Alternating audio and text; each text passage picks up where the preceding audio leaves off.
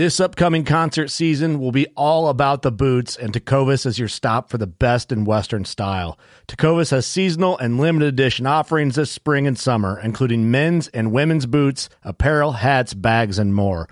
All Tecovas boots are made by hand in a time honored tradition with timeless styles that are always on trend. And Tecovas has first wear comfort with little to no break in period. It's hard to find this level of comfort paired with this level of style.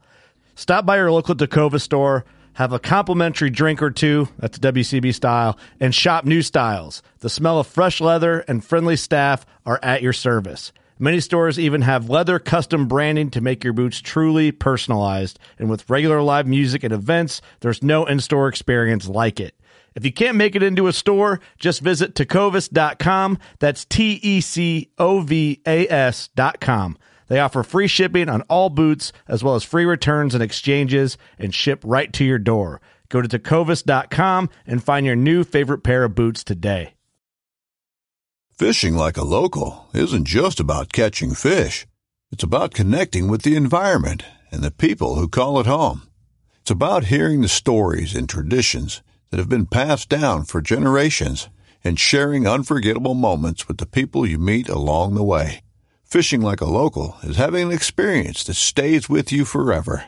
And with FishingBooker, you can experience it too, no matter where you are. Discover your next adventure on FishingBooker. Hey guys, welcome to episode 460. Uh, we are very glad to have you here. Um, we're going to rip through the business again this week and let you get to them. Uh, first of all, we just want to say huge shout out to you guys.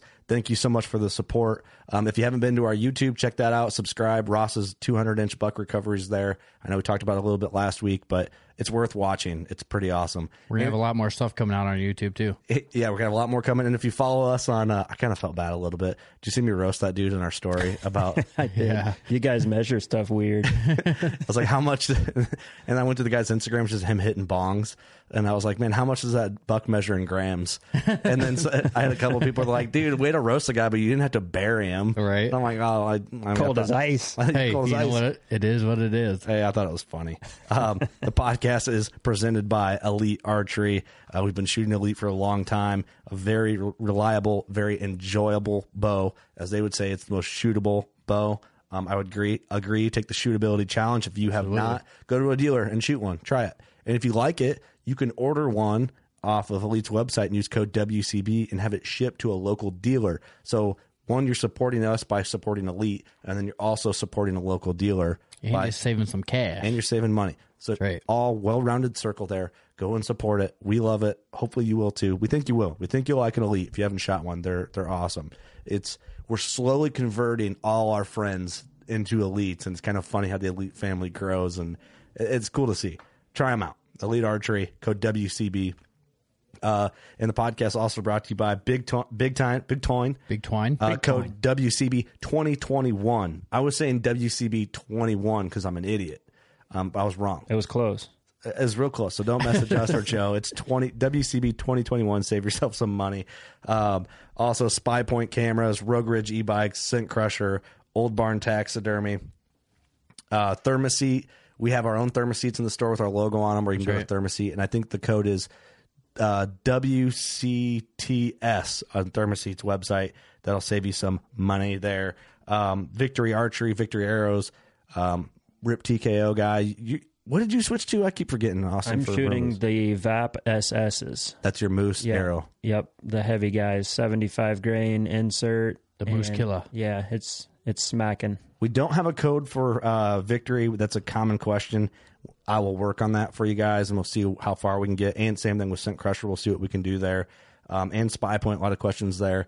Um, Spy Point's a great company. They've they've been great to us, and we like them. We've been using a lot of the um, the cell links. Yep. And uh, so those have worked great for us, and those are budget friendly to get into a cell cam. I mean, you can find them on sale for forty bucks at like I think they're on sale right now at Dick's or something. Yeah, I for think like so. forty bucks. Yeah, I saw someone say I don't really care for Dick's Sporting Goods, but they have a really good price on on cell links right now. Nice. Yeah, I'm anxious to try those. I've tried just about every cell camera in the business, so I'm anxious to try these spy points out and see how they work. Make sure they're updated and have good lithium batteries in them, and Yep. you'll be happy. Um, Gator Outdoors. Gator Outdoors is a lifestyle brand. Um, here. I always said it was from Bellevue, Iowa, and I think that's been cor- incorrect. I say a lot of false things about Gator Outdoors, and I, I feel like they're right because like I talked to Wade, and Just never been called out. he's just like, "Hey man, uh, we're not in Bellevue." I'm like, oh, "I thought you were. Bellevue is a beautiful little Hey, town in they're, Iowa." They're close to Bellevue. Yeah, what town are they from? I can't remember. That's the thing. I always thought it was in Bellevue, so my head just goes to Bellevue. Um, I think the code WCB25 is still the active code for Gator. That was 25% off. That may have changed. Here, I, here I am. It's probably fucking wrong. Sorry, Gator. But they're great people over at Gator. They put out some great merch, some great shirts. They got some um, cool kid stuff too. Yeah, oh, a lot of kids stuff. Wade, the owner of Gator, is very focused about getting kids in the outdoors. Yep. So it, it's really cool. Good company to support. Good old American company there. Red blooded Americans. God Wade, damn Wade, right. Wade called me today. His boat sank in the storm. Oh shit! Oh no. Yeah, so it's, It ripped through that area last night. yeah, it sank his boat. Woof. Damn. So he's like, I'm just having a terrible fucking day. I'm like, I'm sure you are, man. Um, but good people, everyone that supports us, I consider them good people. They support what we do in this industry, and we're thankful for it because we are the way we are. And it's rare. There's a lot of companies that avoid us, probably because we say whatever we want For good there's a- reason. They avoid us for good reason. Right, right. But, then- but then there's a lot of people that like like it because we just say what we want when we want and how. I mean, we're not being we're not bullshitting anybody here, right? Correct. And any of our partners, if we didn't think it was good stuff, we wouldn't be partnered with them, you know. Um, but that being said, thank you for supporting us. Thank you for supporting our partners, and we hope you enjoy this podcast and learn a thing or two, or don't at least maybe laugh and just enjoy hearing us in the background, or uh, driving your nut your wife nuts while you're driving with her. Um, anyway, enjoy it. Thank you. I'm, Chase Rolfson with Rubline Marketing. This is Jeff Lindsay. This is Michael Pitt. Hey, everybody, it's John Dudley from Nock On TV. Hey, guys, this is Jared Scheffler from Whitetail Adrenaline. Hi, I'm Taylor Drury from Drury Outdoors. Hey, this is Nick Foot from Bone Collector. Hey, this is Melissa Bachman. Working Class Bow Hunter. Working Class Bow Hunter. Working Class Bow Hunter Podcast. Working Class Bull Hunter Podcast. Working Class Bull Hunter. Working Class Bow Hunter. Working Class Bow Hunter. You're listening to the Working Class Bow Hunter. That's right. This is a podcast for Billy Joe Lunchbucket, the working man, just like me and you. My name's Travis T-Bone Turner from the Bone Collector. Thank you for tuning in. Nobody pushes the envelope like Working Class Bow Hunter. It's really, really not that good. Working Class. Working Class. Work, work, work, work, work, class, class. Work, work, class, class. Working class bow. Welcome to the Working Class Bowhunter Podcast, episode 460. Oof. Is every 10 episodes a milestone at this point? or do Yeah, we just- absolutely. It is? Yeah, because then we forget like what episode we're on. So in between. It's a new era of sixes. That's right. Welcome to the podcast. Thank you for being here. We appreciate your support. Uh, this is the third. We're, we're going to keep counting down how many in studio guests we have until it just gets old. Um, Till we get to 460. yeah, yeah. Until we get to another 460. Right. And that's how it works. Uh, Kurt Geyer speaking. Doug Schmidt. Eric Hammond. Austin Chandler. and another special guest in studio, Mr. Todd Anderson. Thank you so much for being here, man. Yeah, I appreciate it, man. It, by the way, before we get this off the rip here, congratulations on the studio. This place is amazing. You. guys did Thank a you. bang up job. Thank Super you. cool. You got to kind of see it like in Yeah. construction zone and all I that. did. I stopped in once, and uh, you guys were still kind of in the middle of it, and Yeah. what it turned into is, uh, you know, super awesome. Well, I will say for all our guests and uh, people who've been a guest or future guests or listeners, whatever, if you're going to make it here, you brought us a really cool gift that allows us to like basically print Polaroid photos from our phone. So Yeah. when we take like studio pictures of like guests we've had in, we can now print them out. And they're like perfect sized where we can put them up and like make a board so people can see Right. who've been in studio and stuff like that. So we appreciate that. Yeah, you're welcome, man. No problem. And it's kind of crazy. So you did a podcast with us for the first time December, you said? Yeah, middle of December.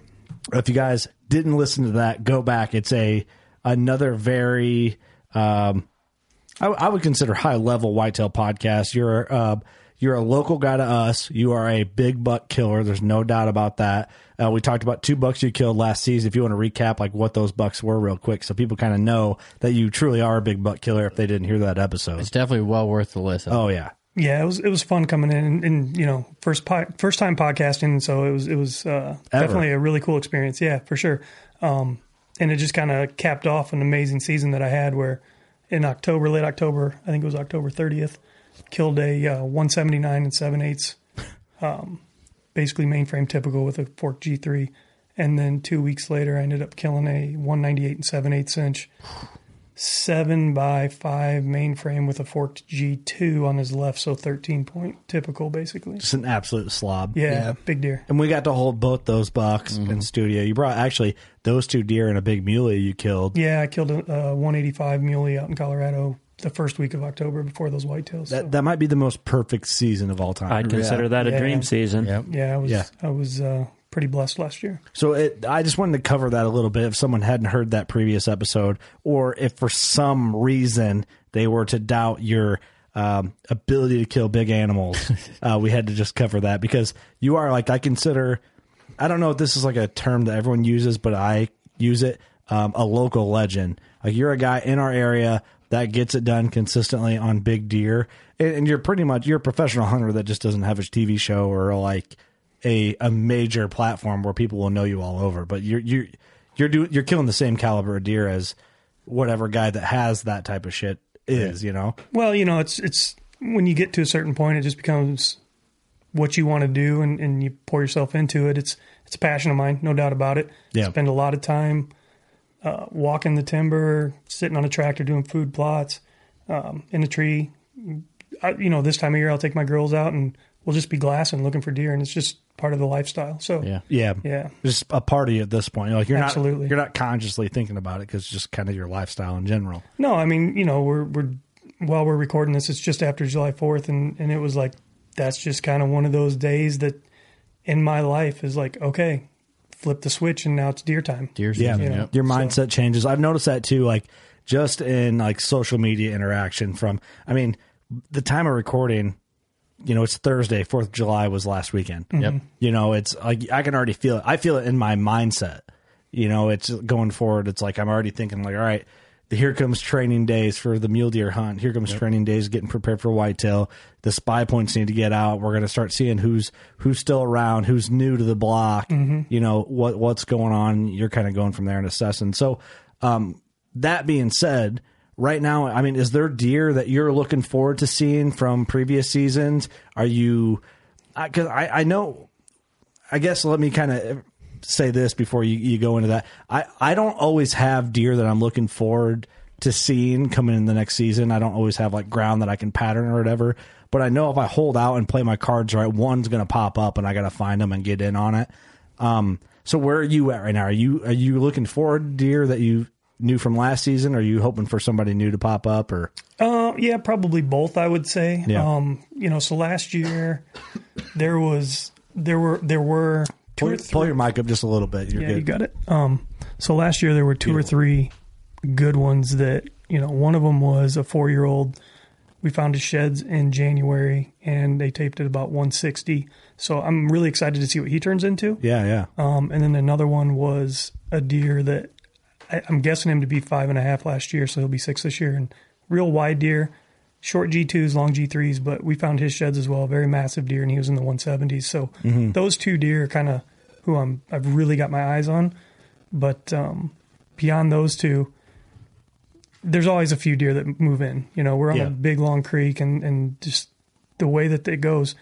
You know, I killed two overly mature deer last year, so that makes room for a couple more to come in. Right. Right. And, and probably something would have. Yeah, uh, you're good there. You're kind of you cleared over the cap. Right. I guess is probably Right. the way to put that, right? Yeah. And especially with a long creek line like that, you never know what's going to be coming through there. Exactly. So um, it, it seems like on our place, we have deer that show up in the summer. We may get three or four trail cam pictures of them, and it's kind of hard to inventory in Illinois just because we can't put out feed for them.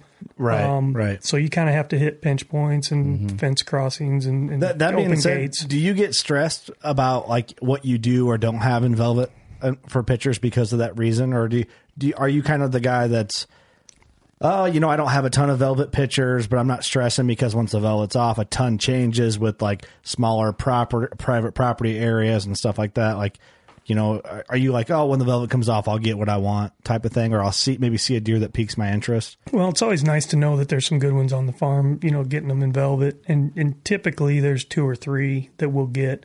Um, but almost every year there's one or two that show up that you're just like, whoa, where'd he come from? Right. Yeah. You know, so Kind of one of those randoms that just show up. yeah, absolutely, and and it's it's kind. Of, I, I don't know if you'd say cyclical, but it's just like one of those things where the way that our land sits, if there's nothing there during the during the summer, something's going to show up in the fall, and usually once one comes in, we have enough does on the place that they're going to stick around.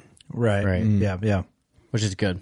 And, Yeah. and you- you're putting in the work to kind of hopefully keep them around because you're not just. So I, I just think I don't want people to think they see your big deer and that you just got it made, but like you're actually putting in work. Like there's food plot work and and land management work that goes in to keep deer like that around. That's why you're able to kill two caliber like world class type bucks in a season for that reason. You know, like it's not it's not by luck by any means. Well, yeah, part of it is, you know, of course we're putting in the work in the summer and all year long really. And then um we we just have a lot of deer in the area, thankfully.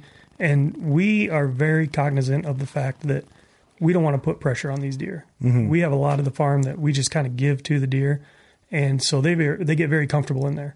The last, I would say, five or six years, I can't think of a year where we didn't have three or four shooters that we identified going into the season, just because Yeah. you know it's it's been managed to the point that we give those deer the area, and and if you don't push deer around too much, they're going to stick around. Yeah. Yeah, Yeah. Est- establishing a sanctuary on your farm, no matter how big of a farm you have, if you can dedicate a certain portion of your farm towards a sanctuary, a place that you don't go in, um, it seemed to have really elevated a lot of the trail camera pictures that I got on several of my farms. Yeah. So that's, yeah, See, we that's something that gets brought up a lot, of course, you know, in 460 episodes like pressure is a mm-hmm. thing, you know, when we have Mark Drury on, he talks about pressure. And I found in the last like se- like 3 4 years of me hunting, the less time it feels good to spend time out there cuz you feel like I'm doing this this and You're this and this. It feels like you're accomplishing Yeah. something when you could actually be doing harm. Yeah, I almost feel like it's better if you kind of like do your major scouting while you're actively hunting and then be conscious as your entry and exit and then spend the least amount of time as possible in the summer coming into the fall and I feel like that pays off bigger. Uh, Do you feel the same way like when it comes to just pressure in general? Absolutely. I mean, the good thing about my place is that there's a lot of timber there. So when I'm out there during the summer, specifically, I, um, I'll, I want, I'm not going to be running through there with four wheelers. I'm not going to be doing a lot of movement where I'm sneaking up on deer.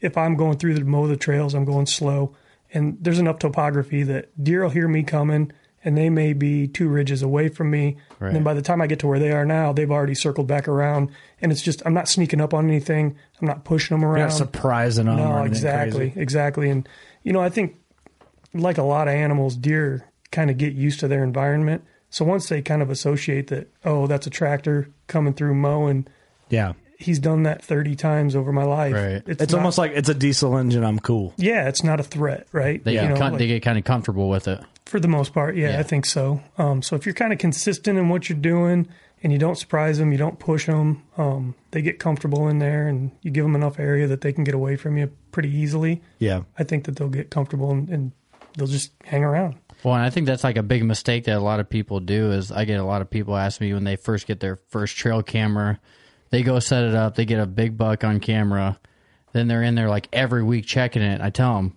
Social media guys. yep, I'm like, hey, just stay the hell out of there. He'll be on that camera, trust me. Yeah. Just you don't have to look at it. Yeah. But if you got him on there once, stay out of there for two months. You'll be good. Just don't fuck with them. Right.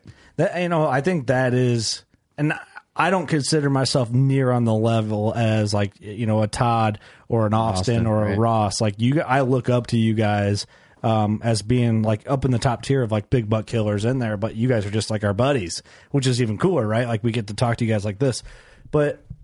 You know, I'm getting to the point more and more. Like, I get a buck in velvet. I don't really get overexcited. I'm not rushing in to try and set more trail cams. It's like, you know, but I've also have I have more hunting experience to know okay, he's I know he's in there. He's in there in velvet. He's in there in velvet for a reason. He's not moving as far because he's still in velvet. So his home area in velvet is in there. If I stay the fuck out of there, I got good lithium batteries and I did everything I need to do from whatever cell camera I'm running. We run Spy Point then I'm good. You know, hopefully that camera, the batteries are going to last. I'll get pictures of them. Go in, you know, go in only when needed, and I'll adjust my cameras, make sure everything's good, and then I'm out of there until I got to make moves and can learn more. Of course, you know, when you're going in and out, like if you're going to hunt, you know, you make your adjustments on the fly, so you're not fucking around for no reason. But I've just kind of learned like that pressure or lack of pressure or lack of mm-hmm. involvement is better. But we talk about this a lot, especially the more and more we get into it. Social media makes you want to fuck around in your woods more. It does. Because you see like the guy who might not have as much experience, but is playing it like he has a ton of experience, is in there taking selfies of him sweating in the middle of the timber, setting his trail camera on. He's like, cams are out, the fleet's out. You know what I mean? Doing that. When real, and then that guy has nothing to show for it come October, November. Right.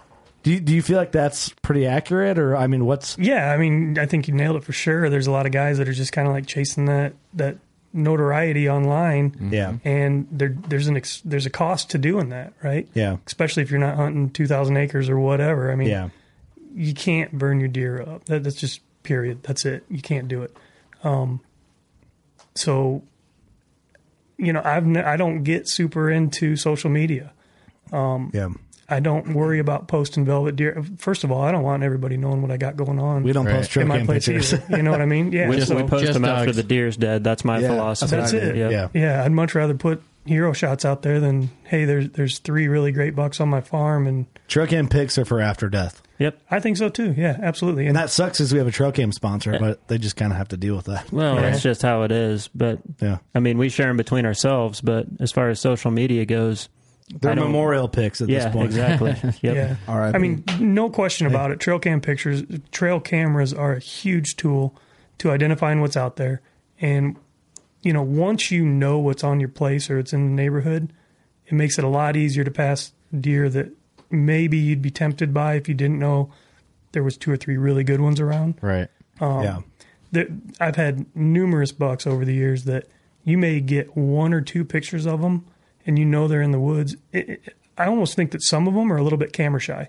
Like mm-hmm. I've had pictures where I've seen bucks coming through an area and then next thing you know they're like staring at the camera and you don't get another picture of them. Mm-hmm. yeah, But then you go in there and that camera's pointed in I don't know what would you say 20 degree angle, you know, Yeah. it's capturing or 40 to 5 degrees whatever it is.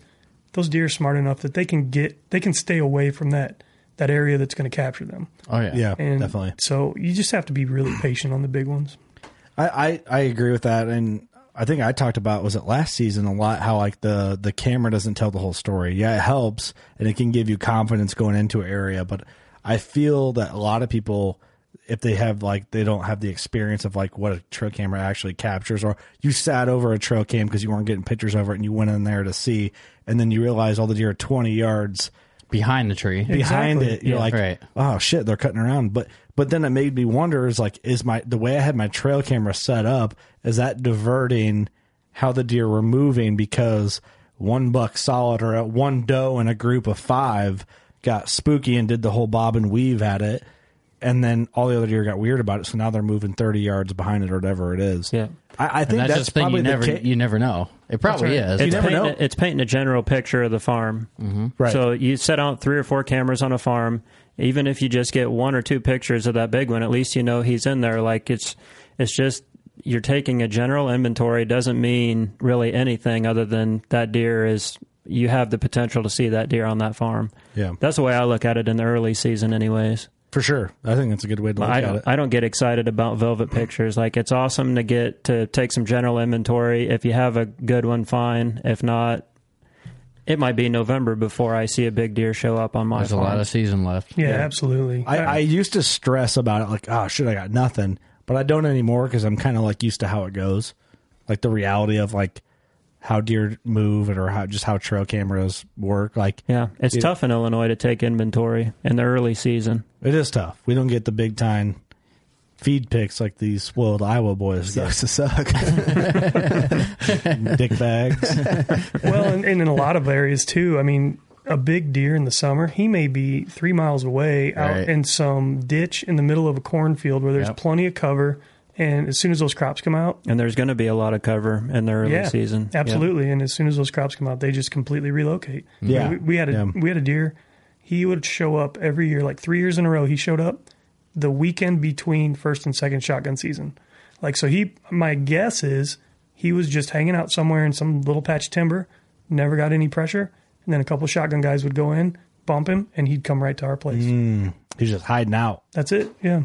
I mean, why not? I mean, that's the smartest thing to do. If you were a whitetail buck in Illinois, that say you're a 180 inch whitetail buck, I'd be doing the same shit. Right. Hey, if someone's trying to murder you, you know, at your own house, you're going to go to the neighbor's house, right, and hang out for a while. That might be the best way to put it. You know what I'm saying? because You know what I'm saying? you know, I, me thinking about it, I'm like, yeah, dude, if someone's trying to kill me, it's like, oh yeah, someone's trying to murder me in my house. I'm going to my parents' house, Yeah. you know, next door. I'm going to go lay on top of a subway somewhere. Like people aren't going to find me. They just think of the weirdest places to hide. Yeah. Right. That's well, right. Well, that's why, like, I think some guys turn their noses up to like the one acre, two acre, three acre, Dude, four that's acre what holds the patches. megalodons. Mm-hmm. 80 percent of the time, that's where those big boys are hanging up. There's a big uh, high 40s eight out here that my dad killed, literally on two acres of timber, like a patch.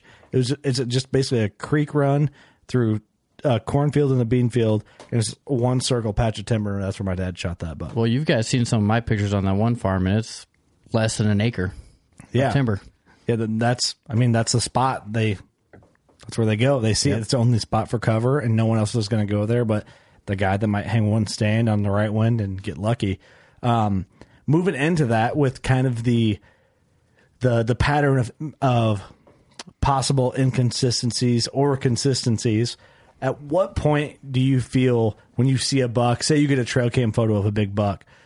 What point are you like, all right, I think I can get on this deer. I'm going to pattern this specific deer. So are you? When? When would? Let's just say when was that picture gotten? Say late July. Late July. Okay, so if I get a picture of a really good deer in late July, um, he's probably very comfortable on my farm. Mm-hmm. Just because if he's in there at that point, he's that's his that's where he's living. Okay. Um, there's a lot of deer that may not be on my farm in July that'll show up a little bit later, but if he's there in July, he's there. You know? Mm-hmm. He's there. Yeah. Even So- in full velvet, he you think he's going to stick around? yeah, he may shift a little bit one way or another, but he's going to be somewhere Like when the velvet comes off. yeah.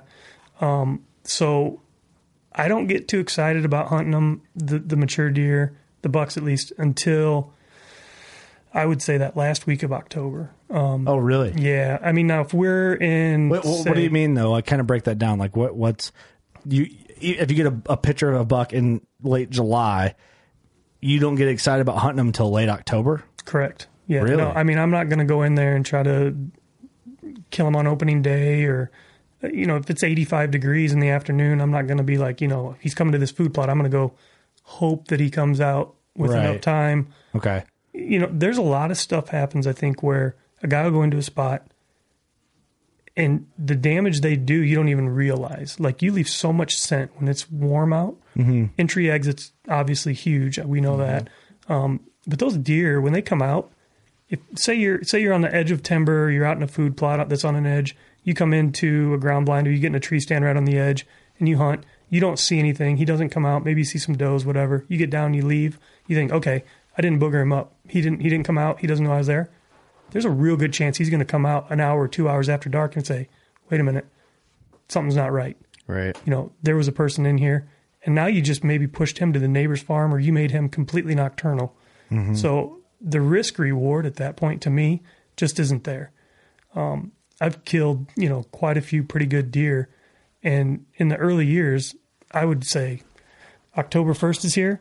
It's hunting season. I'm hunting. I'm going to be in a tree. I'm going to be after them, and it just never came together. I've killed one good deer on October first, and it was just a fluky thing. Yeah. Um. Interesting. Yeah, no. So But but it adds up, right? Like if if I add up my Mm-hmm.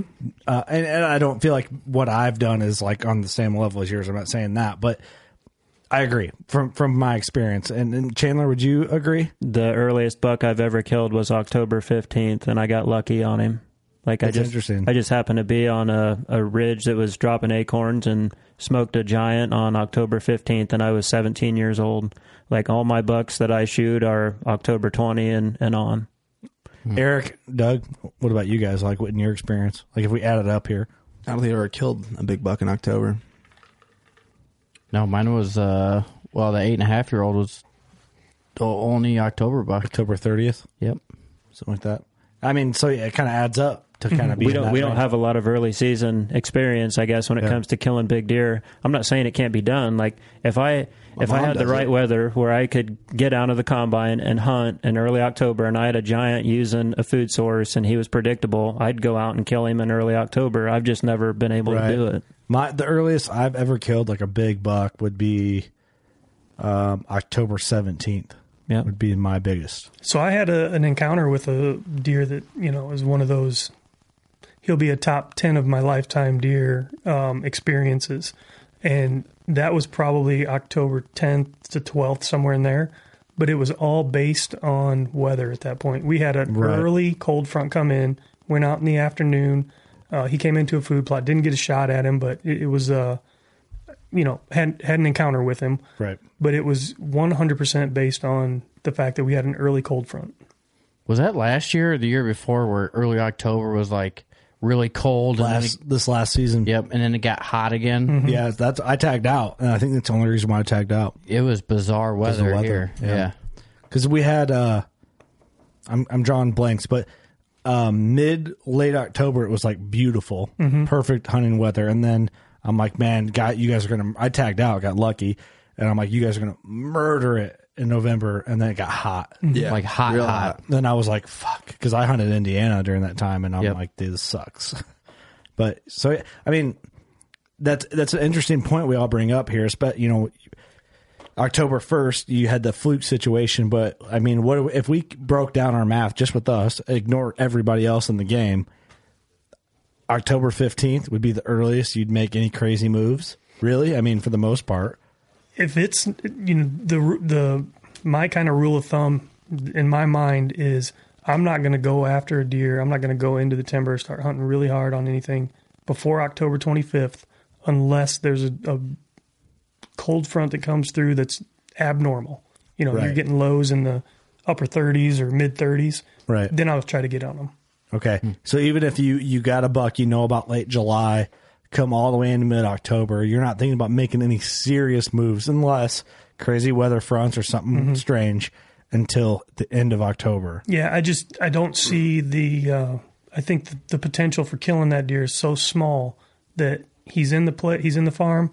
Why screw it up? Why do anything? Let me ask you this: At that point, what at what date ish? I know there's always a buffer because you can't Mhm. ever call the date. Like that's just you can't do it.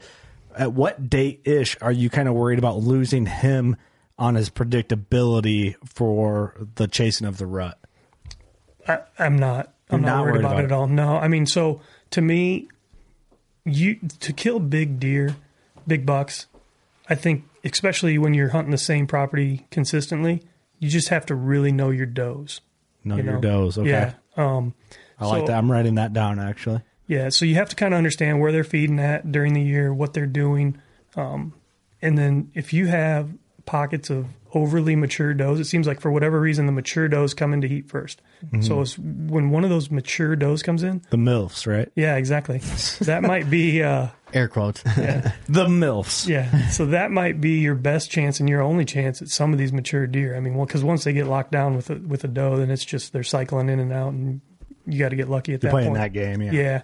Um, but yeah, if you if you can, October twenty fifth, 20, I've killed a lot of deer. October twenty seventh, I've killed a lot of good ones. October 29th, thirtieth. Um, that first week when the does start coming in, even maybe just before they start coming in, and the bucks are like, we know it's getting close. We know it's going to be time. They're going to be out there checking them. Yeah, that's probably the best, right? Is to get them as they're coming into heat. Yeah, As that's the what I'm bucks looking are for. smelling it, everyone's getting all horned up and Yep. weird, and you know what I mean. Kind of like Doug. Everyone's getting excited. Doug, what's up? He killed me October first, probably. You're too predictable, son. Doug's way too predictable. but you know, we, so Big Creek Bottom Farm, in middle of October, we start having scrapes showing up down in the bottoms pretty hard. And Yeah. 10 years ago, I would be on those scrapes. I would be down there October 15th, October 20th, and maybe you're going to catch one coming in at dark, but it's still so dang hot that they're going to catch you. They're going to wind you. Yeah. And you screw it up. And, and it's just, you're so much better to leave those deer alone, wait till they come to you, and, and just catch them when their their guard's down. You must Yeah. have owned this farm for a while, huh? Yeah. We've owned it for a little over 20 years. Yeah. So you got to figure it figured out. Uh, well, yeah, exactly. Yeah. Yeah, But but the thing, uh, everything, even that, you know, that does help. But what you're saying is it's it's all true because I'm learning that more and more as I go. Is like I'm, you know, I I feel I still feel like a kid. Um, I don't know if I still am considered a kid. I feel like one, but I still feel like a little bit like the young kid when I was like learning bow hunting when I'm like 16, 17. I'm doing hunts on my own. Like I see a scrape and I'm like, I'm gonna fucking hang it, stand right over this motherfucker. I'm gonna kill this buck tomorrow. Oh, yeah. Yep. You know what I mean? deal. Like, like you know what I mean? Flexing, you know. Sometimes less. Sometimes you just have to think less and do it. But Yeah. that That's is the thing too. Is like as I get older and a little more experience and like have a family and I'm busier with the podcast and blah blah blah. It Right. goes on and on. I just find that if I calculate my I- really weather is what changed a lot for me and uh, like Deercast did help me a lot in the last couple of years. But and and we don't get paid by Deercast. I'm just saying that that's like the tool that I use. But it, it's I mean, you can look at a regular weather station and see the same thing that Deercast does, but this breaks it down for a deer hunter, and it just makes me think about things, or maybe helps my anxiety. Like, um, I don't know, I'm sure you guys get the same anxiety I get. I might be at a pumpkin patch with the fam, which is great. I want to do that stuff. I'm not saying I don't want to do that, but I'm like, fuck, the weather is really good, honey. I, I'm, I'm out. got a I'm high out. pressure I'm system out. coming in. I've got to go. Fuck these pumpkins. I pumpkins. gotta go. Fuck these pumpkins. They're just orange. What's up? They'll be orange next year too. Guess what? They're gonna be dead in two weeks. What's up? yeah, yeah. What's up? Talk to me. So you're almost better to just calculating your time, kn- knowing what you know, going with your confidence, calculate your time. And I don't, I don't know any other way to break it down. But but less is more, really. Right. But you have to be smarter about your less is more because if your less is more, like Steve would have put in less is more, then just less is fucking less. then less is just way less. less is not doing shit. Less is just sticking it in your own butt at that point, you know. so you have to like calculate. It's in your in your own bottle. your own, your own. Yeah, you know what I'm saying. I don't know how else to explain that. No, I think that's right. I mean, pick your times Thank and, you make for- it, and make it count, right? so when you go in, you want it, you want it to be a day where you're like, you know what? I think there's more than a fifty percent chance there's going to be a good one that shows up wherever I'm going in, and I'm going to make it count. Yeah, You don't want to be like, Yeah. you know, mm, it's going to work ten percent of the time every time. Uh, I'm going to go give it a shot. No, because you're just going to do more damage. You just don't want to go in there all nimbly bimbly, No. trade a tree. You but know? I, but I feel like I go in every season and I'm like. October 10th, I'm gonna wax a big boy early and just get one out of the way and like be like, fuck yeah, I got one. I got to October. do it before October 10th. This So year. October 10th, Yeah, you you should do. be you should be uh, working on your does at that time, right? Yeah. early season. Like that's that's another big key on our farm. Right Should be now, I'm, fringing, right? I'm Probably. inventorying all the does, and uh, we're we're getting a hit list together because what we like to do is we like to take the ugly does out because you know all the bucks like to be around the, good pretty looking ones. does. Yeah, you gotta take them thick ones out. That's right. Them sick girls. Sh- shout out to my thick girls. I didn't mean anything against it. Holla. Holla, holla. Hey, I, I don't have a track for that. I was gonna hit a, I was gonna hit a button. You just got the turkey Why, we got gobble. the guy I almost right hit here. this one, but if that was the wrong button. Ooh, that came off bad. you don't hit the laughing one. I meant uh. That's all I got. There, we go. there it is. I'm an idiot, and I apologize for that. Well, we all are, so it's okay.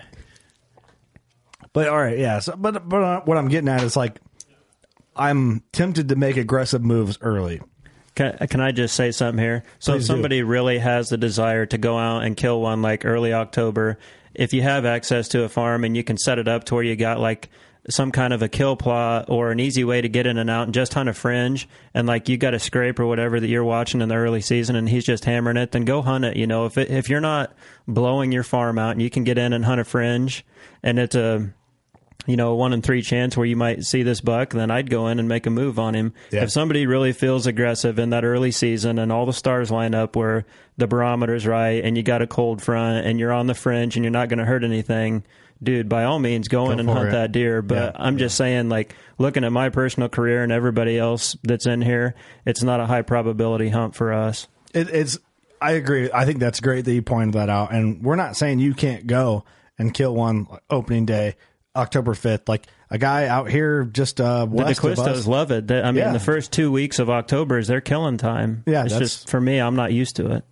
Agreed. I think the opportunity is there, depending on a lot of circumstances. Yep. Um, that's up to you to make those calls. I mean, it might work out big for you. I'm not going to go blow my farm out the first two weeks of October on a half-ass chance. Like Yeah. I'm, I'm with you on this. Like if I'm not hunting an edge or a food plot that's on the very outskirts of my farm, I'm probably not going to be sitting trying to kill a big deer. I will tell you this: last season, I didn't go inside the timber at all. Neither did I. Yep. Yeah. Sometimes that's like that's a smart play. And I know everybody's situation is a little different. There may be people who have a farm that five other people have access on, and they don't show up until October 20th, and you want to get in there and Yeah. make the most of it. Like you said, I mean, if you have a good beat on it, Everyone's situation is different. Absolutely. Property's different. Absolutely. Their, their And- layout and, and everything. Not everybody's holding out for a 160 or better. I mean, Right. if you want to go in there and you've got a bunch of deer hitting a food plot, and you just want to get an arrow in a deer, go get them. Go get 'em. Yeah, Yeah, absolutely. Right, definitely. So moving into Oct- or uh, November, Mhm. if you got a buck your pattern, you're not concerned about this um, the sporadicness, if that's even a word, of the rut. No. Um, again, it comes back to The milfs. Well, I guess yeah. At that point, that's what their main concern is. But it comes back to letting deer be comfortable where they're at. You know, you want to give them that space that they feel safe, and regardless of if he's in the middle of a lockdown with a doe, two miles away in, in the middle of you know a, a ditch somewhere, if he comes back to that place, I don't care if it's October fourth, October seventeenth, or December third. Like I want to have those spaces where the bucks want to be. Mm-hmm. Yeah, that makes a lot of sense. Yeah. Mm-hmm. So you're just giving them giving them their time, giving them their space, giving them the environment For sure. and uh, no pressure. No really. pressure. And the thing I've found is the older the deer are, the smaller areas that they're going to use. Um, you know, you may have a six year old or a seven year old buck that he only uses 40 or 50 acres. And that's just his zone. And he doesn't come Yeah. out of that except for the rut. He probably just. I, I mean, if I'm thinking like a big buck, he knows that area in and out. He's comfortable there. Why move? Right. He lives there. He walks it every day. Yeah, Yep. his living room. Yep. Let's jump to uh, some social media questions. Sure. Kind of see what we got. I'm going to start with Instagram first here, since last episode we started with Facebook first. Uh, shout out to Instagram, and uh, we're going to go with Wade's question because he's at the top here. Uh, any light bulb moments that happened while on a hunt that stand out from the rest? That's a good question. It is, it is a good question, and you know, I wish that it was as easy as just saying, you know, here's two or three things that all of a sudden that just take you from shooting 120 and 130s to 150 and 160s, you know. But unfortunately, I don't think that there's any one thing. The biggest thing I would say I've taken away from killing big deer is looking back on it. You just have to be very patient. Uh, don't go in there chasing them too hard unless you really have a good idea and a good plan of what you're trying to do. Uh, you know, when I was first starting out, I'd sit in a stand for a half an hour in the morning when the sun came up and nothing's coming through. Well, I'm going to go to them, and I'd get down and I'd walk around the timber and I'd blow everything out of there. Mhm. And, and I don't think there's anything wrong with that. You know, you learn through mistakes a lot of times, and I learned through a lot of mistakes, and that led me to the point of saying, you know, you got to sit there and you got to wait on them. And you may have a day that you think is going to be perfect and they don't show up.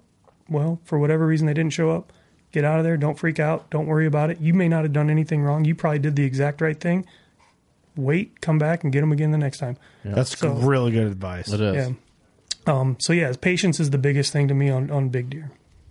Man, that's. I mean, I agree from my experience, and I'm She not killing. I'm not killing though. 198s, but I'm going to write this down.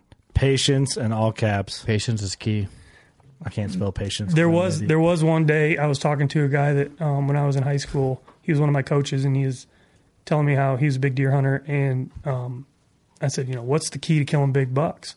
He said, well, you can't kill big bucks where they don't live, you know. So if you're on a farm and there's nothing big there, you probably need to find another place to go if Yeah. that's what you're looking for.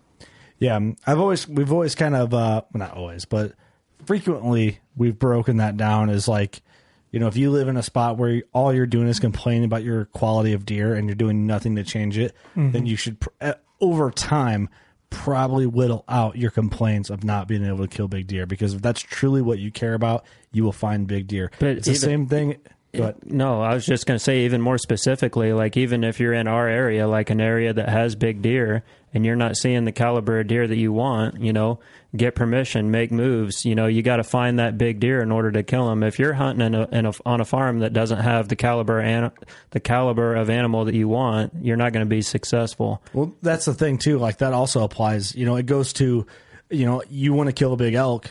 Well, you're not going to kill it here. Yeah. you have to go out west to kill a big elk. Yeah. Right. like that. Just they don't live here, and that I think that's kind of what you're saying too, Austin. Is you know the hustle that people miss out. And uh, when we had Jeremy Beck on that episode, when we were at a Club 200 at Ross's place, he's and he's from Wisconsin. He comes down. He's like, I would not want to want, to hunt Illinois. He goes, your public sucks because there's so many people. You can't get private. You can't get permission pieces. You're paying out the ass for leases, but you, I give you guys credit because you guys are grinding out to figure out spots. Yeah, you got to hustle. You you know trade shit, offer work, offer offer labor, offer this, offer that, pay for a lease, do this. So and that's what sucks about like the podcast game or the video game now is like people are like public or private. Public it doesn't really that's not really an accurate comparison really anymore especially where we're at in illinois because or in iowa even. Um, iowa's a little different because you guys aren't over the counter for non-residents. Illinois is.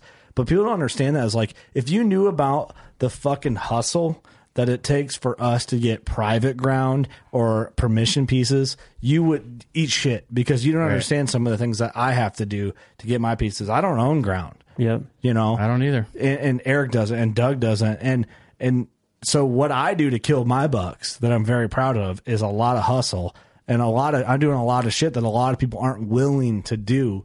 You know, I, I, all we gotta do is get my wife in here and get some public land guy to interview my wife, and she'll fucking tell you about some of the shit I do. You know? Hey, I ran auger cart for a lot of years to be able to hunt some of the ground I do. And that's a hustle because you're working through hunting season. Oh, yeah. And a lot of people don't realize that, which, you know, and and I have nothing against people because they just don't know. Right. You know, it's nothing against someone that's going to give a shit and they didn't realize it. But once they do realize it, it's like, oh, fuck, I guess I didn't realize.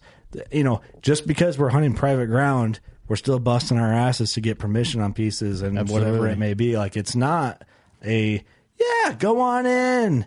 And then I kill a 20, a 180 inch buck right in five days of sitting. That don't happen. I've never killed a 180 inch buck, and I've hunted. Illinois for since I was 12, 11. It is cool though to see like I mean public ground around us. or just one of my farms. I got to pass up some public ground, and you know over the last couple of years, there's a lot more trucks there, and it it, it kind of sucks. There's so many people in there, Yeah. but it's cool too to see so many people are getting back into it during bow season. I mean, Yeah. there's one spot. I mean, it's a couple hundred acres, and there'll be 20, 30 trucks there. You know, end of October into November, which would suck if you were hunting that ground, but at the same time, it's cool to see that many people that are still passionate about it and out there hunting and hustling. Yeah, no, that is cool. That's Yep. cool. Um, Johnny Johnson, uh, shout out to this guy. He's a great dude. Uh, Our bouncer. He's our one of our bouncers at working Really class. good. Uh, we need to get him some security sign or uh, like shirts. What's the most important sign to get excited about? Uh, rub scrapes, big tracks, etc. And how do you personally hunt the sign?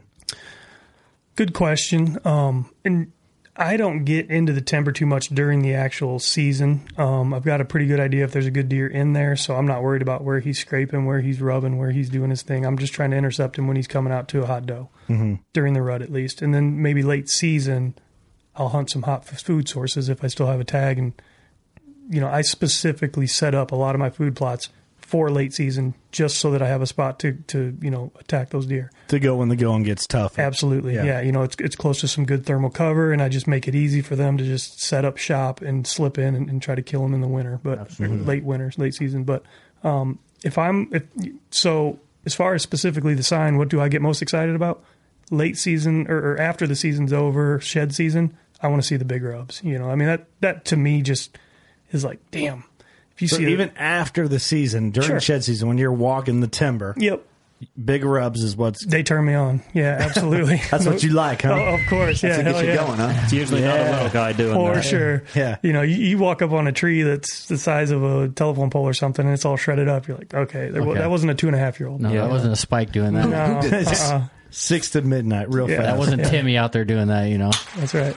yeah, that's what we like. that's what I like to hear. How you doing? But you know, kind of in in same sense of uh, thinking with looking at these um, rubs and the sign after the season's already over. A lot of times, there's areas in my farm that internally uh, there may not be cell signal or whatever, so I can't put cell cams in there. But I'll set trail cameras in there and just leave them all season long, just to see what deer were coming through. If it's deer I knew about, if there's a deer I don't know about that came through, and just get some intel on those deer. Not until maybe February or March after the season's Just to over. know for the following Yep, year. Yep. Interesting. Yep. yep. I, I think these big deer, you have to be way ahead of them. You can't chase the sign. You can't chase what they did last week. That might be the biggest fucking tip that you drop. Totally. And and that's one of those things that we got out of you that we didn't like really intentionally mean to get out of you. So Sure. but I'm going to give Johnny that credit there. I will say I've done that too, but I that usually happens when I forget about the camera and where I put it. Right. I want to write that down but I don't know how to write it down. You're just thinking about what. So a big deer on your farm, you're thinking about what he's done in years prior. Right. Or if you catch a new deer on your farm, Right. and it's December, February, whenever, you think, okay, that deer was on this farm in February, so you're going to try to get ahead of him the following year. following year. So Yeah. late season, you're setting up trying So to you're kill taking him. intel for the next. Yeah, and, and this isn't season. just five year olds. I mean, I'll see if there's a three year old that I'm like, hmm, look at him. He's got Yeah. forked brow tines and long G threes. Like Next year, he might he's be been here. on this ridge and the third week of October every year for the last two or three years. I guess I know where I, I you know, that's a weakness in his armor. Right. You can Right. you can go after that. And it's kind of uncanny how often these big deer, will, or not even big deer, just deer in general, will repeat themselves. Like once they find a little niche on your farm that they like, Yep. it's kind of weird when you can look back at the time of year and say, well, he was there last year and now here he is here again in the same place. Absolutely. So this kind of brings up an example of a deer that I'm interested in. I got trail cam pictures of a deer at a certain time. And I'm not gonna, I'm not giving specifics here for many reasons, but um, the crew here all knows. And Todd, you even know, but Yep. you just don't know. Uh, Maybe you do, or maybe you don't know what deer I'm talking about. There's a deer that I'm very interested in, and he was very hard to figure out. And then I had like a uh, a third eye opening of like, ah, shit. I tagged out. I was like, I could kill that deer like in the next three days, and I just whatever, you know. It- It's I'm happy. I'm tagged. It is out. what it is. But I realized like, oh, that deer is killable. Like in the next three days, and it's probably over. And I realized it it was over after checking trail cams after the fact. And Austin, you made a good point too, kind of like what we're talking about. And I didn't even realize it until now.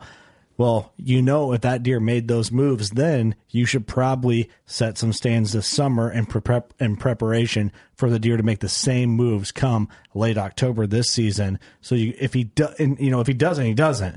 But if he does, you're going to be pre- damn fucking prepared. happy that you prepared for him to make the same moves that he did the year prior. Absolutely. So that's a good point. And I didn't even honestly, as obvious as it may seem, I didn't put two and two together because there's so much information you can absorb with all this that certain um, clues and details and all that get lost in all this.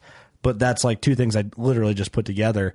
That might be the, the difference of me killing the buck that I want to kill this season and not killing it because um, it's easy to ignore things you took note of mentally and didn't write down or things you saw on a trail cam last season. You're like, oh, and that you can forget about by the time late season hits, trade show season for us, preparing for summer, western hunts, then back into whitetails. There's a ton you can forget Right, in that time frame. So that might be, in my opinion, that's my favorite pick for tip of the tip of the episode as of now. So far. As of now, So so far. Yeah. Well, so and and on that same train of thought too, you know, you see a mature buck do something, you identify there's a weakness there, and you know you can plan on that, right? Yeah. For that individual. For the individual, yeah. Thing that I've found is on our place, mature bucks. That it's it's almost like there's five or six different like approaches that they'll take towards our farm. And if I find a deer in a certain spot at a certain time of year, there's a good chance he's going to show up in a different spot. And and it's generational. Like the mature bucks use the farm the same way generation after generation after generation. So even if you don't end up killing that deer next year, in three years there might be a new buck that comes through and and he approaches the land the same way that this one did, and you may end up killing him. That's, very interesting. That's very interesting. Yeah. and it's got to just be because of uh, the mindset, right? Like their knowledge and experience, and like what the ground, how the ground works for them. Right, absolutely. Is it in relation to a doe group that lives there? Is it in relation to a food source that's out there? I mean, I I'd love to say I know exactly why they make the decisions that they make, but all I can do is just react to what Well, I they're mean, doing. look at it this way. as, as a new hunter, you're going to go in there all not knowing what the hell you're doing, and you're bumping them five years down the road. You know how to access that property and what works for you versus the deer. Yeah. You know, and going Yeah, back to hopefully. that Yeah. that comment I made earlier about how I made I learned a lot through making mistakes. I mean, it's it's as small as I've gone in to areas I liked and had a stand in a tree. I'd go in and I'd hunt that area, and seventy five percent of the time something would catch my wind.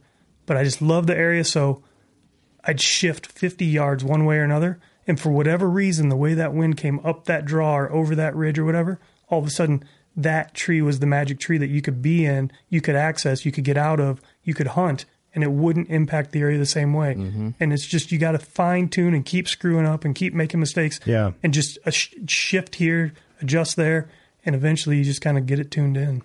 God, that's a good tip too, man. yeah. It's like I, I feel like a lot of people are scared to do that, like experiment, like move, even if it's fifty yards. uh, Some people might roll their eyes. It's too much work, right, to move that far, you know, or whatever. Or But it's like they killed a buck out of that stand already. So like, man, look at Johnny move it. there filtering off on some fucking. He just got us off on some deep shit. Good job, Johnny. It was funny. Uh, Wade and I actually went up in my man cave earlier today, and we were talking about this. He's like, "So where'd all these deer come from?" I'm like, "It's funny when you sit here and look at them. I think I counted six or seven of my big deer all came within a 150 yard circle."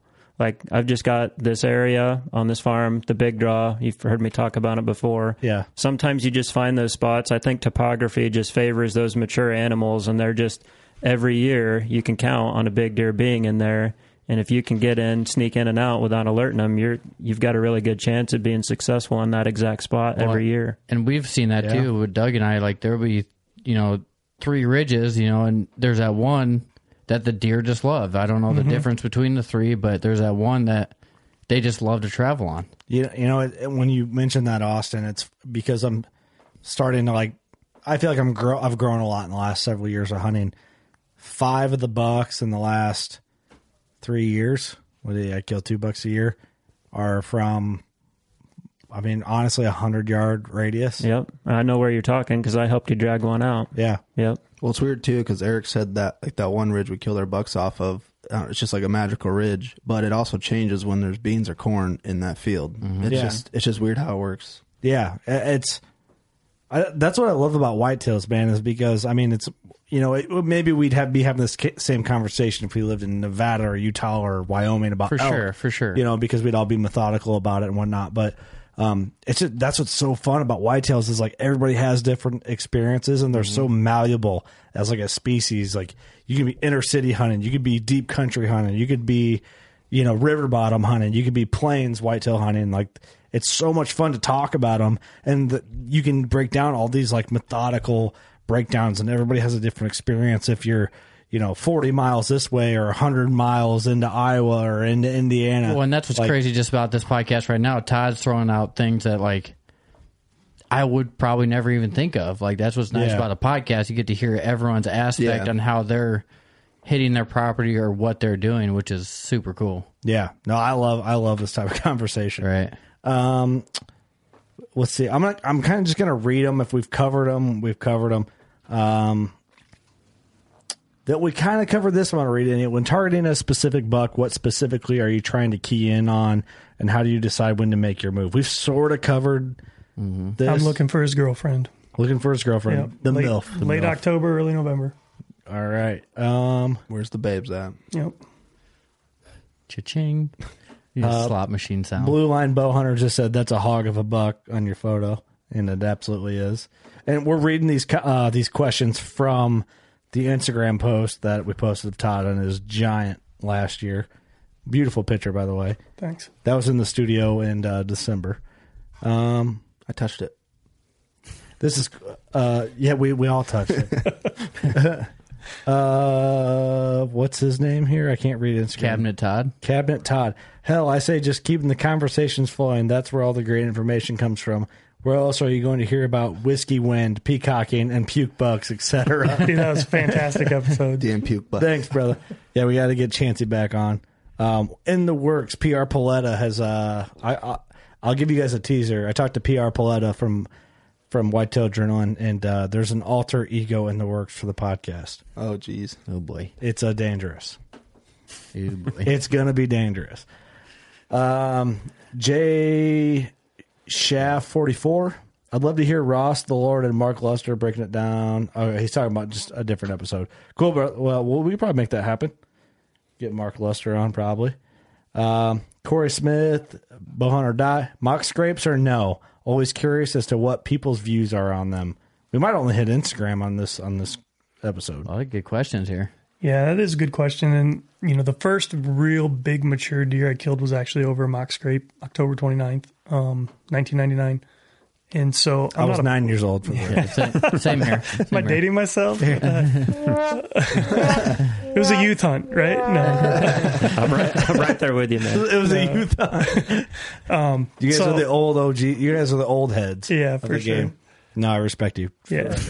um, so yeah, I mean, they can work in the right situation. I think you know, again, these deer are such individuals that certain bucks may take to a mock scrape and just be completely drawn in and totally killable, and others may be like, "That's Yeah, fuck that. not my thing." Yeah, totally. Yeah. Todd, What do is you, that piece of shit? do you use mock scrapes like in the earlier part of the season to try to take any inventory with a camera?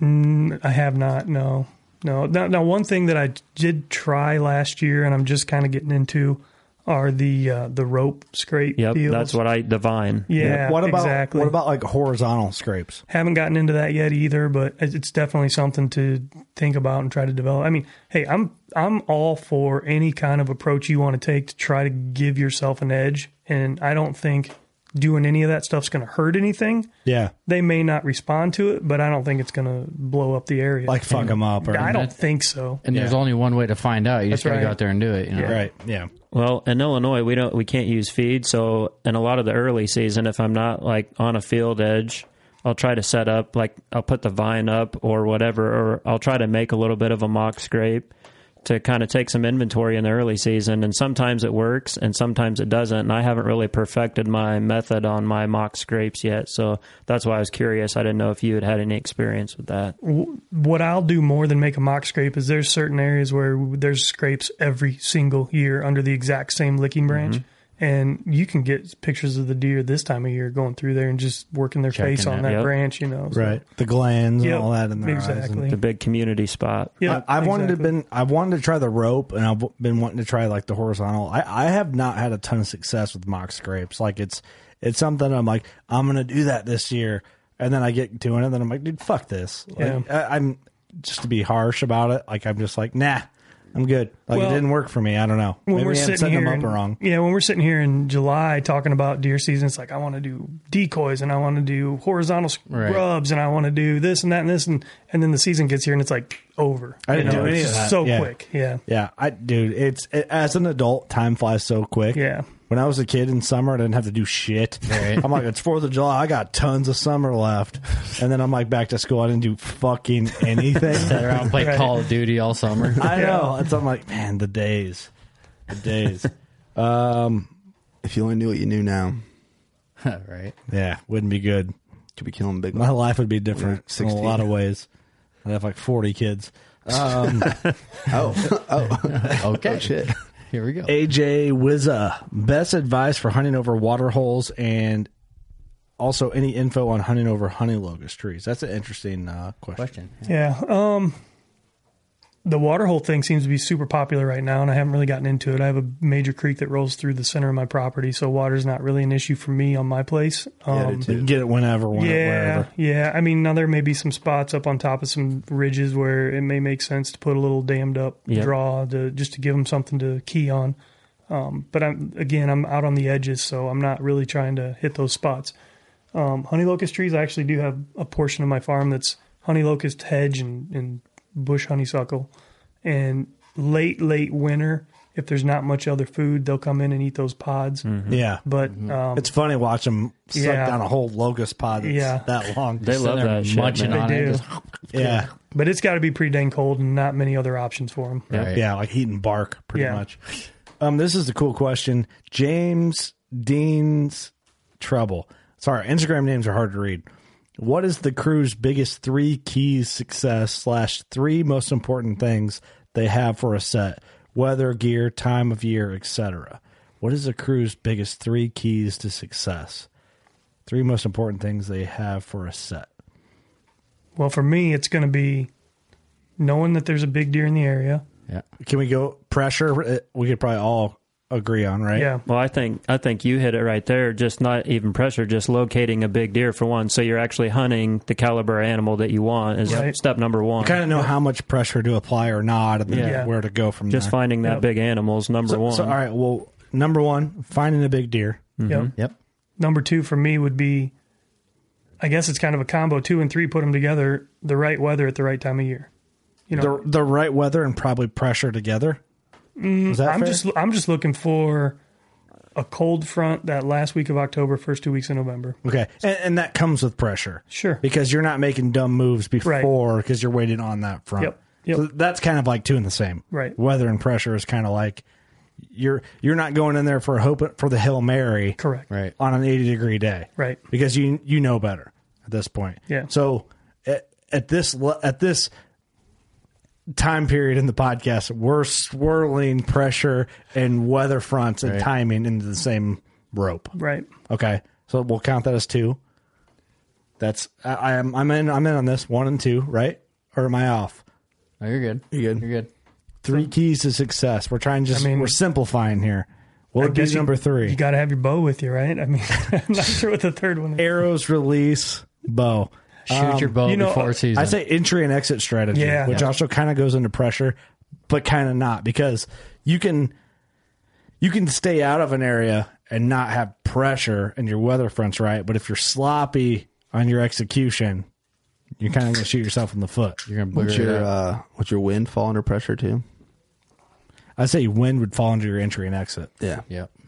and then but, you but it's good. It's good we didn't overlook that. That's a good point. And you know something about wind. Um, in, in Ross's recovery video, he actually touched on it. A lot of spots to get a big deer to come in, you're going to have to have almost the exact wrong wind. Like a 10 or 15 degree shift in the wind direction is exactly what it takes for that deer to come in. Because, you know, Ross said that that deer winded him and was getting out of there when he shot him. If the wind would have been blowing the complete opposite direction, good chance that deer never even shows up there. Right. And the guy who changed the way I, I will give him credit forever on this. My thought process on process on that is Clark Cummings. He talked about um, quartering winds. Yep. What we call a whiskey wind on the Kyle Weeder podcast is uh, the wind's got to work for the deer. Yeah, Yep. Otherwise, he has no reason to be there. that's right. So the deer, a deer will seldom move with the wind to his back in a critical situation of survival. And That's how they survive. You know. Another thing too, real quick, is like what uh, Drury said was if it's downpour rain and you know it's going to stop that afternoon, you better be in that stand when it's raining. As soon as it stops, you'll see deer. Yeah. um, let me. Uh, what's this little deal here? Um, we, a lot of this we've covered. I'm trying to. I want to get everybody's questions here. How much pressure is too much pressure? And I ask because I because you can't figure out what a big one is doing without a little scouting or time in the stand because trail cams don't tell you everything. We kind kinda covered, covered that. Yeah, we kind of Yeah. covered that. Um, no, they don't. But I mean, uh, that's a good. In general, how much? pr- And I'm kind of. I'll ask you. This is to you, Todd, directly, but kind of to the crew as well. How much pressure is too much pressure? Um, the amount of pressure that makes that deer uncomfortable, whatever that is. You know, I mean, and that's Yeah. That's a horrible answer for you know. It, it doesn't define it, but um, if you've got trail cameras out on an edge where you can drive your car right up to it or your truck right up to it and check them without having to walk anywhere and leaving a bunch of scent, you can probably do that once every three, four days, whatever, in the middle of the day, right? Yeah. But if you're driving in there and you're busting out a bunch of deer and you're you're you're just announcing yourself to the herd, or, or specifically to the the big buck that you're after, you're you're going to mess it up. Yeah. I think. Yeah. Agreed. If you've built that farm and you've literally shaped that food plot to the way you want it, and you can get in and out of that plot 13 times without alerting that deer, then that's not too much pressure. But if you go in there one time the wrong way and blow him out, then that's too much pressure. Yep. And I have Yeah. food plots I've set up that I'm just like, you know what? I'm gonna, I know that I'm going to go in there. I'm going to be able to get in, but I'm going to screw it up when I come out. I can't hunt this more than once every two or three weeks. Mm-hmm. Yeah. And you just got to let it settle down. Yeah. You just As hope it- much as you want to be in there, you gotta let Absolutely. it settle down. Yep. Yeah. You just hope it pays off eventually on the right time. That's right. Pretty much. Yeah. Interesting. Yeah. That's a good. I like that question. I mean, we, I mean, at a certain point, even if we've covered it kind of in conversation, it also helps to um, be forced to kind of like simplify it in a way. Mm-hmm. You know what I mean? It's like, well, we kind of talked about it, but if you had to be like nailed to the wall about it, how would you break it down? Like that's also an important thing, I think, too, for Sure. people. Um, because it might make sense to us because we have hunting experience, but I like to break things down for people who might not have as much or have more, but don't understand how we're talking about it. Um, some of these questions, uh, we'll answer this one. Bow Assassin 365. I'd like to hear a bit about more traditional bow hunting. I really like the podcast, and I haven't missed an episode since I turned in last spring. One of my favorite episodes is Austin's first trad buck. I swapped from solely compound to solely traditional this last uh, traditional last this past season. There's just a little different mindset, I think. Keep up the good work and shit talking, fellas. Well, we appreciate you, brother. Um, Chandler, this is where you take over. Not really a question in there, but It's kind of, a, appreciate kind of a compliment. Yeah. Um, he wants to hear more traditional bow hunting. So we'll, And we'll- shit talking. Hey, Doug, you're a piece of shit. Hey, fuck you, Doug. Fuck you, Doug. Pick up the trad bow. what the fuck? Austin, what got you into the trad bow? I it's something that I'd always wanted to do for years. Um, I picked up a I had a bear grizzly recurve in high school, and I wounded a doe with it. And I'm like, man, this is just like. And there was a local guy that had killed a really big deer, and I'm like, that to me is just the pinnacle of the sport. Like when you can take a literal stick and string and harvest a mature animal with it. Like to me, that was the greatest accomplishment you could do. So I kind of put it on the back burner for years, and uh, after accomplishing a few of my goals that I wanted to accomplish, I'm like, well, it's time. I'm going to pick this thing up and try it. So when you are in the trad bow, do you have a different shot, like practicing session approach than when you're shooting a compound? I, I do just because I'm so unfamiliar with it. Like, I mean, most of the time I'm just 15 to 20 yards just going through the shot. I mean, literally 20 times more arrows than I'll shoot through my compound. Just a lot of arrows trying to perfect that shot execution. And, uh, yeah, it, it it's a lot different than my compound. Where uh, when I, with my compound, I go out and shoot three to 15 arrows at a time, and with my longbow, I'll go out and shoot 50 arrows at a time.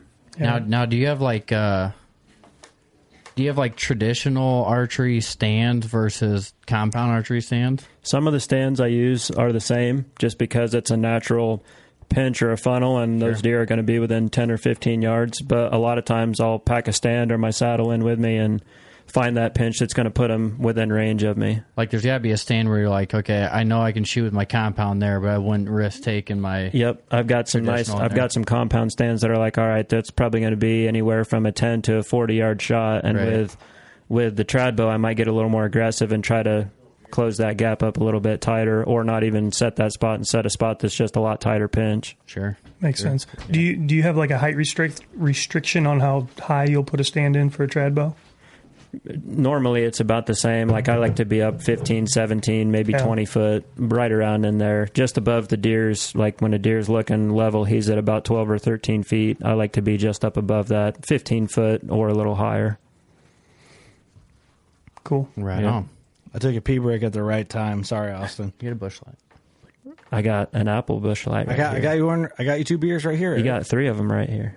I can't do an IPA. I got you another one. Oh, right you. there, oh, man. you're asking me. I thought you Yeah. were saying that was for me. Well, there you go. I, well, fuck me, right? I don't want that. All right. Um, Ryan. Ryanger. I, I can't read Instagram names. Ryan, just let's just say Ryan. Ryan, thank you.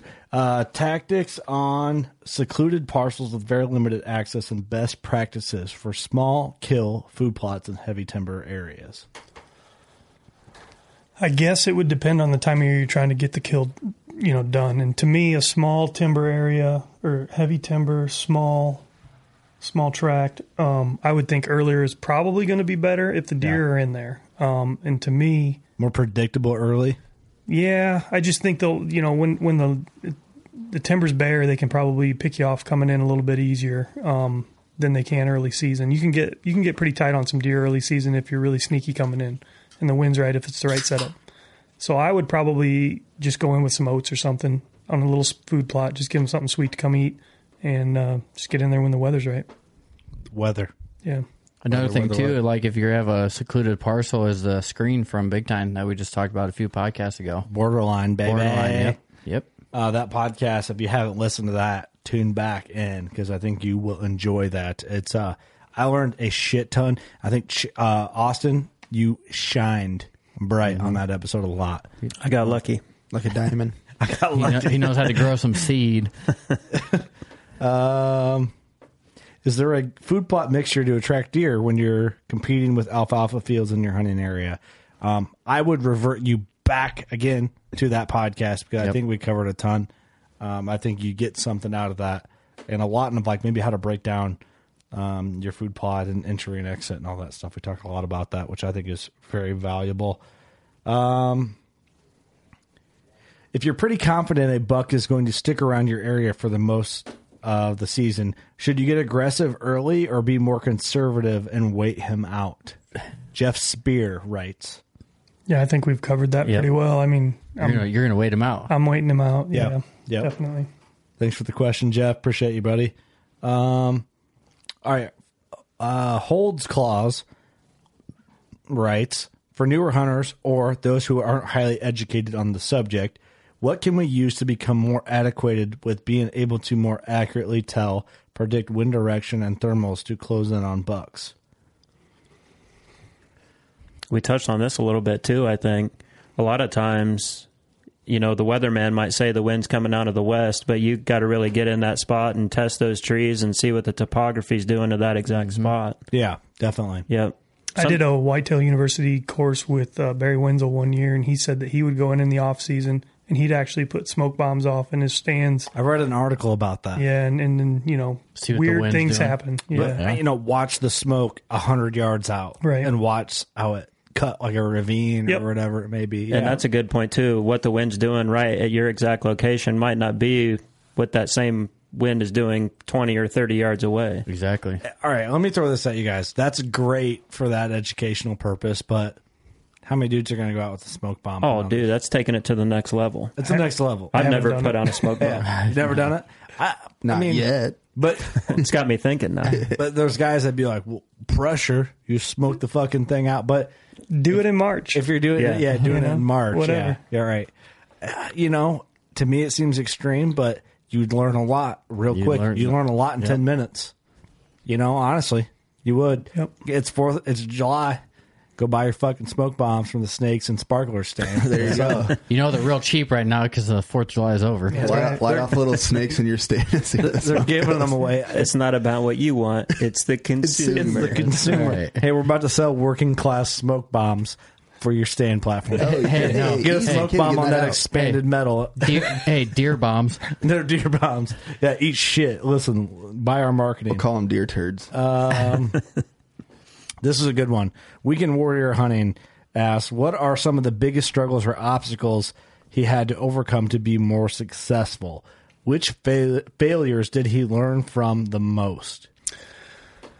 That's a good question. I think the biggest struggle would be being on a farm, knowing there's big deer there, going in, hunting hard, putting in the time, and not getting results. I mean that that Yeah, that will huge. burn you up Because you know? everything you need is there. it's there. You know the deer are there. You're getting pictures of them. You you may even see them occasionally or The have equation encounters. should be right. Yeah, exactly. But you know, you, you go in hard early and you pressure these deer, and they know they're being hunted. And they're just a little bit on edge, or really on edge. They become damn near impossible to kill. You mm-hmm. know, so that's probably the biggest struggle I had, and the way I got over it. What? Let's see. To be successful, you know, you just we go back to that patience thing. Um, knowing the deer are there, just have faith that they're going to be there. Mm-hmm. You know, wait Yeah. for them, wait for the time to be right, wait for the conditions to be right, and then make your move. Trust the process. Absolutely. Yeah. It's more sticking to what you know. Uh, Like once you know it, it's like holding true to it, and Yep. even how It sometimes can, it's and it can be hard. Sometimes it can be hard. fucking painful. Yeah. All right, we're gonna take two more, um, just for time purposes and kind of where we're at. We've covered a lot of this. Um, okay, I'm, I'm gonna. uh, We'll do three more because this one's funny. we can sneak one more in. Bo Bo Hunting PA asks uh, how to deal with dumbass locals trying to pry and obtain information on your hunting locations. Have you had much issues with any of this?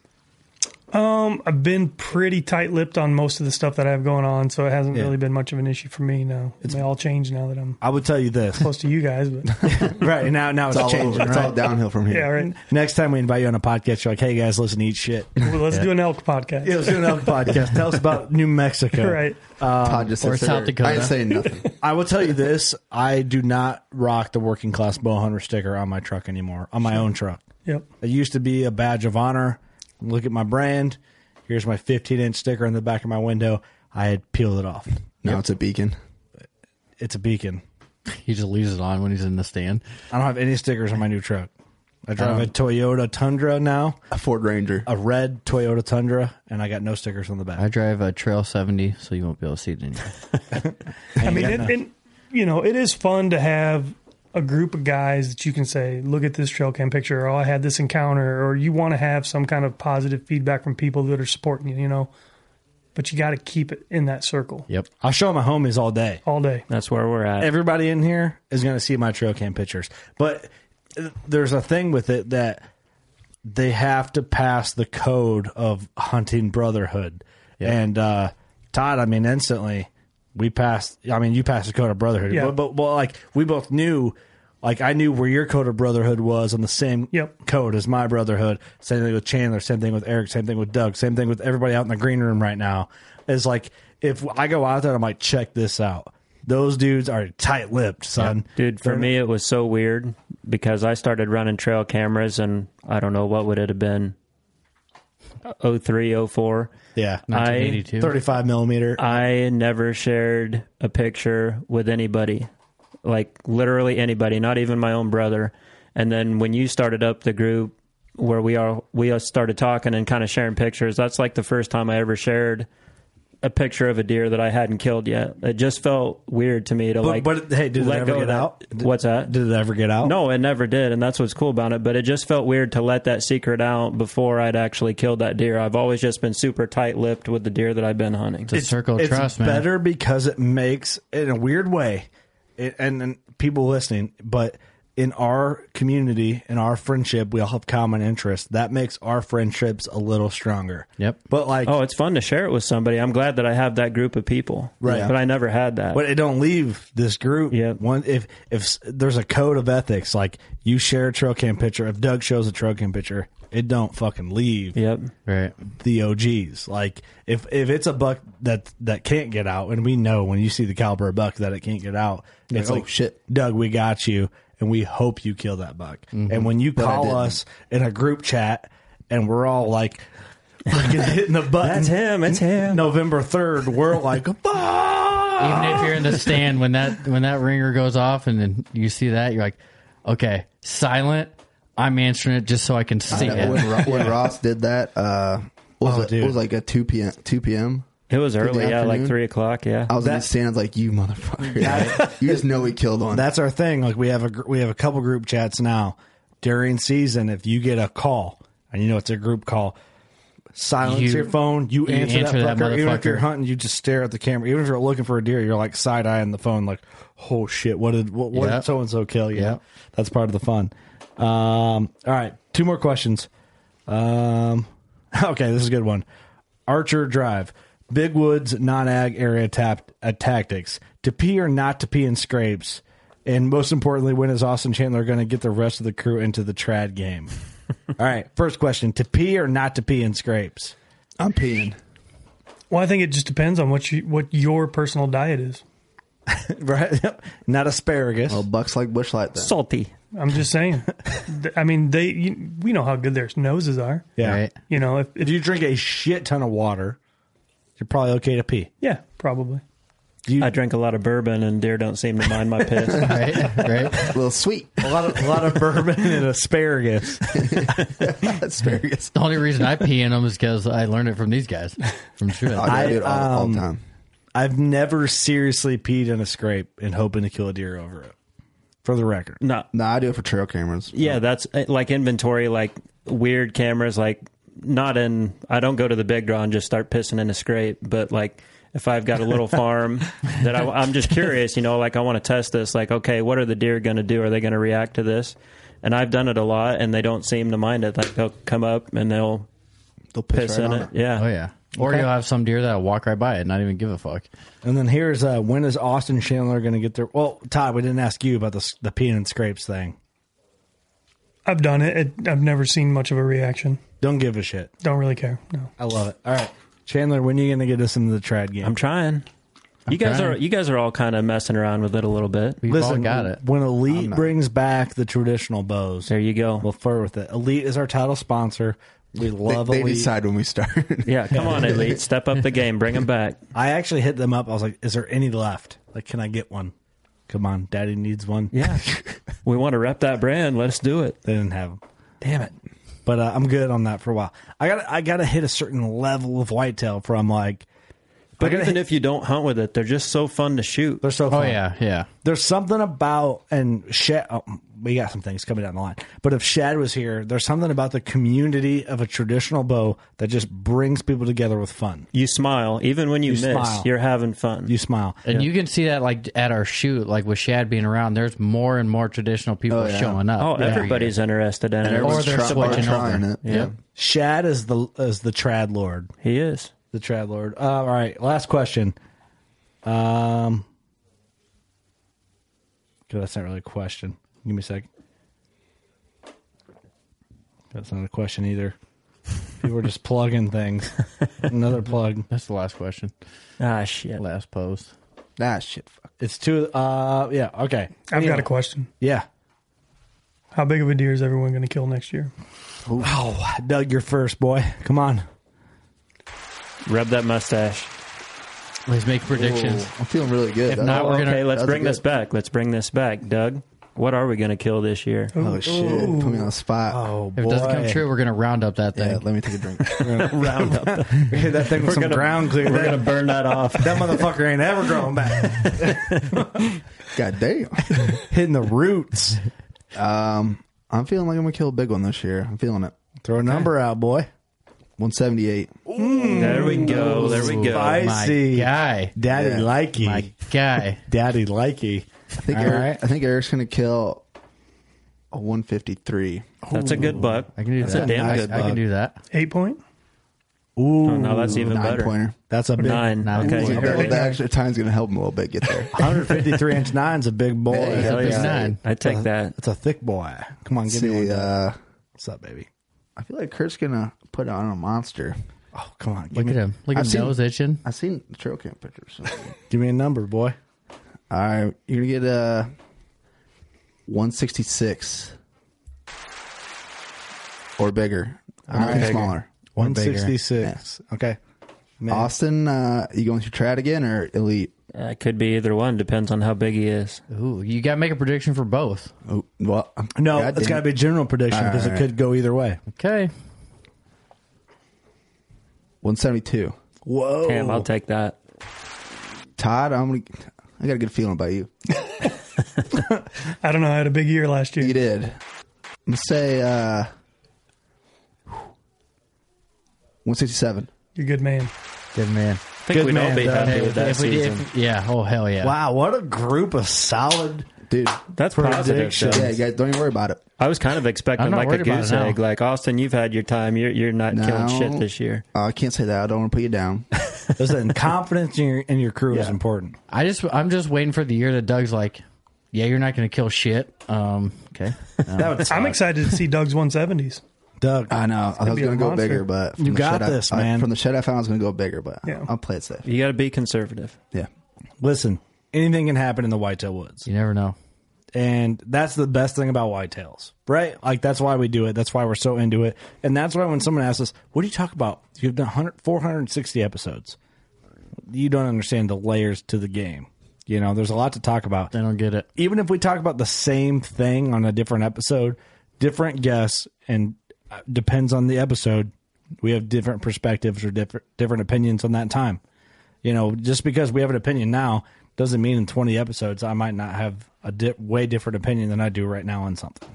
So that's the fun of it, right? You know, that's what makes It's a podcast. evolving. It's evolving, and uh, if you're going to hold us to, you know, one episode is what we did on the record, and that's it, then uh, eat shit. You don't understand the process. Every season is different. Every season is different. So, uh, Todd, what do you think? You got anything to add? It's been fun. I appreciate you guys letting me come in. It's uh, always good chatting with you guys, especially about big deer. Yeah. Um, yeah. No, great studio. Look forward to doing it again. Yeah, always glad to have you, man. You're welcome anytime. Our green room is always open for you, especially if Appreciate it's it. not in the studio. Yeah. come on in and hang out and have a beer. Then we're gonna have a fight party here. Uh, the time of recording, a McGregor Poirier fight party here at the studio. It's on. Which by the time this launches, that'll be done and over, and who knows who won. I'll be up at Jordan's Resort this weekend. Oh, Angler's Haven, huh? Angler's Haven, yeah. Back up there at the pullback and let go in the Leinenkugels land, huh? Dude, he mixes a mean old fashioned. I'm telling you. Oh boy, I'm ready for it. You're not going to want to come home. I'm just ready to shut my phone off and relax for a week. It's beautiful up there. Sounds like a good time. Well, we have some uh, potential big things in the works here in the future. Um, Todd will be hanging out with you, brother. Sounds good. And uh, you guys got anything to close with? Any any words of peace or encouragement for our listeners here? Nope, we got some new hats in. We got the youth hats now, so let's plug that a little bit. The Geierbuck hats are in. Yep, we got a new Um, T-shirt in store right now. We have another new T-shirt on it getting printed right now, so we're The gonna, Go Shoot Your Bow shirts are getting revamped. Revamped. The uh, logo shirt is up.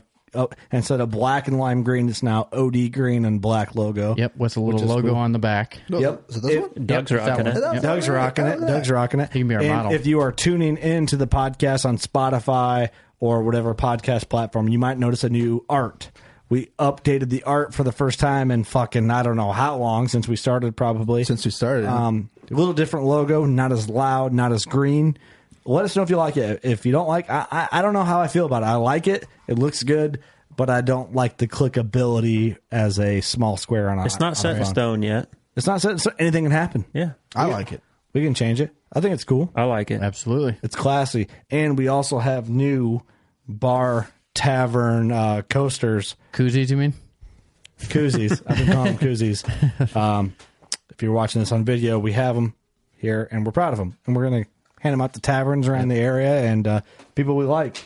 So if you know a tavern in your area that would like a slew of working class bow hunter, That'll hand them out. uh, Let like know. cardboard style pub coasters, let us know. We we are, we're also going to have a sticker pack coming up in the store. Yeah, sticker pack. So instead of buying individual, we'll have a pack, and it'll probably be more worth it. We'll have like a couple of each stickers and all Yep. that, and it'll be sold in just a package. So if you want to buy a whole pack, give them out to your buddies. Yep. Um, make your girlfriend stick one on her car, your boyfriend, if you got that kind of dude in your life. Um, we'll figure it out for you. You know. Yep. Absolutely. There it is. All right. You know what to do. Go shoot your bow. We love you.